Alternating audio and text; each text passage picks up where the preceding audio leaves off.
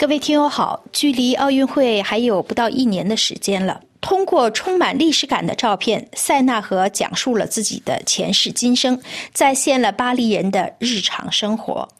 在巴黎塞纳街六号的外墙上，到处点缀着黑白照片，吸引了好奇者的目光。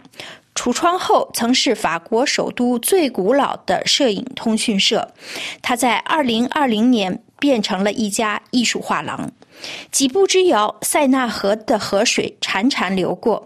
取名为罗杰·维奥莱的画廊，正是利用这一毗邻塞纳河的地理位置以及有关奥运的新闻，举办了名为“巴黎左岸右岸”的摄影展，用八十六幅十九世纪末至二十世纪六十年代的历史照片，来讲述在塞纳河畔。巴黎人的工作与休闲，从一开始，第一组照片就将观众带入了塞纳河的历史，并与明年将在首都举行的奥运会相提并论。如一九一三年六月二十二日，在法国锦标赛上目睹当时自行车跳入河水的一幕，或是会惊讶于一九一七年七月。巴黎横渡塞纳河的比赛中，一位教练正在给一名勇者身上擦油。画廊经理塔凯指出，赛程从城东的国家桥直到城西的米拉波桥之间。他笑着说：“这和几周前八月初时不同，当时是可以在河里游泳的。”八月六号，在塞纳河上举行的一项游泳比赛因河水污染而被迫取消了。在码头上，渔民们排着长队。在巴黎一区，孩童们在游水时溅起的水花。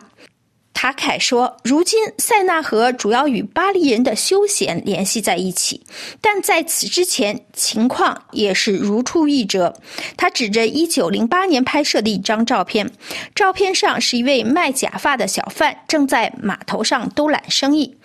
塞纳河横穿巴黎。当时人们在河上讨生活，有很多零工：洗狗工、理发师、做假发的人、牧牛人、马车夫、做床垫工。展览的照片按主题排列，一边是历年来劳工的情况，另一边是一九零零年的世博会。塔凯经理笑着说：“这次活动。”深刻地改变了巴黎的景观，呈现出一种相当不协调的风格。每个国家展馆的建筑风格虽然各不相同，但却是沿着河样并排排列的。在对面的墙上，几张照片讲述了巴黎地铁建设的过程，到处都是工地，到如今也没有什么改变。这些照片的品质之高，令人惊叹。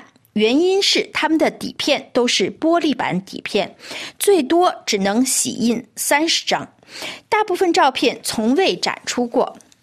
塔凯兴奋地说：“这种细节上的力量意味着可以让观众沉浸在不同的时代中，而景深也为历史投影做出了贡献。”塞纳河的历史还体现在它的技术壮举上，特别是地铁的建设。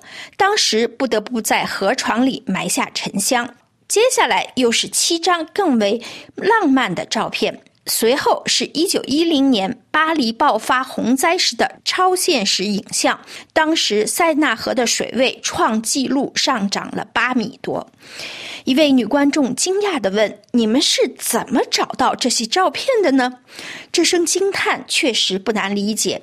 走进罗杰·维奥莱画廊，有点像是回到了过去。在成为画廊之前，罗杰·维奥莱是一家摄影通讯社，由艾莱娜·罗杰·维奥莱在一九三八年创立，这使他成为法国首都历史最为悠久的摄影通讯社。这位摄影师和丈夫一起购买了一些已经关门的摄影社以及绘画复制品，并用镜头在世界的各个角落捕捉画面，收集了超过六百万张照片。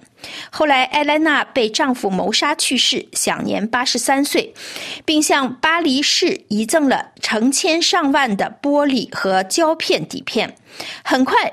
这笔遗产在不能盈利的情况下，成为巴黎市府文化部门的负担。二零一九年，巴黎市政厅发出招标，已经成立了两家摄影机构的塔凯提出的画廊项目中标。新经理的办公室里现在放着一张让 Rojas 的巨幅照片，数百个装着照片的绿色盒子沿着墙壁一直落到天花板。盒子按主题分类：安德烈·纪德、路易·菲利普、贫困、苹果酒，甚至还有酷刑。塔凯正是从这些档案中挖掘出了塞纳河的照片。另一边，设在原摄影通讯社部分的展区，一张1900年拍摄的露天小舞会和巴黎瀛洲游船的照片让人流连忘返。远处隐隐的是埃菲尔铁塔，中间是工作与休闲之间的塞纳河。各位听友，以上您听到的是今天的法国文艺欣赏。本次节目由艾娃编播，感谢绿线的技术合作，多谢您的忠实收听。下次节目时间再会。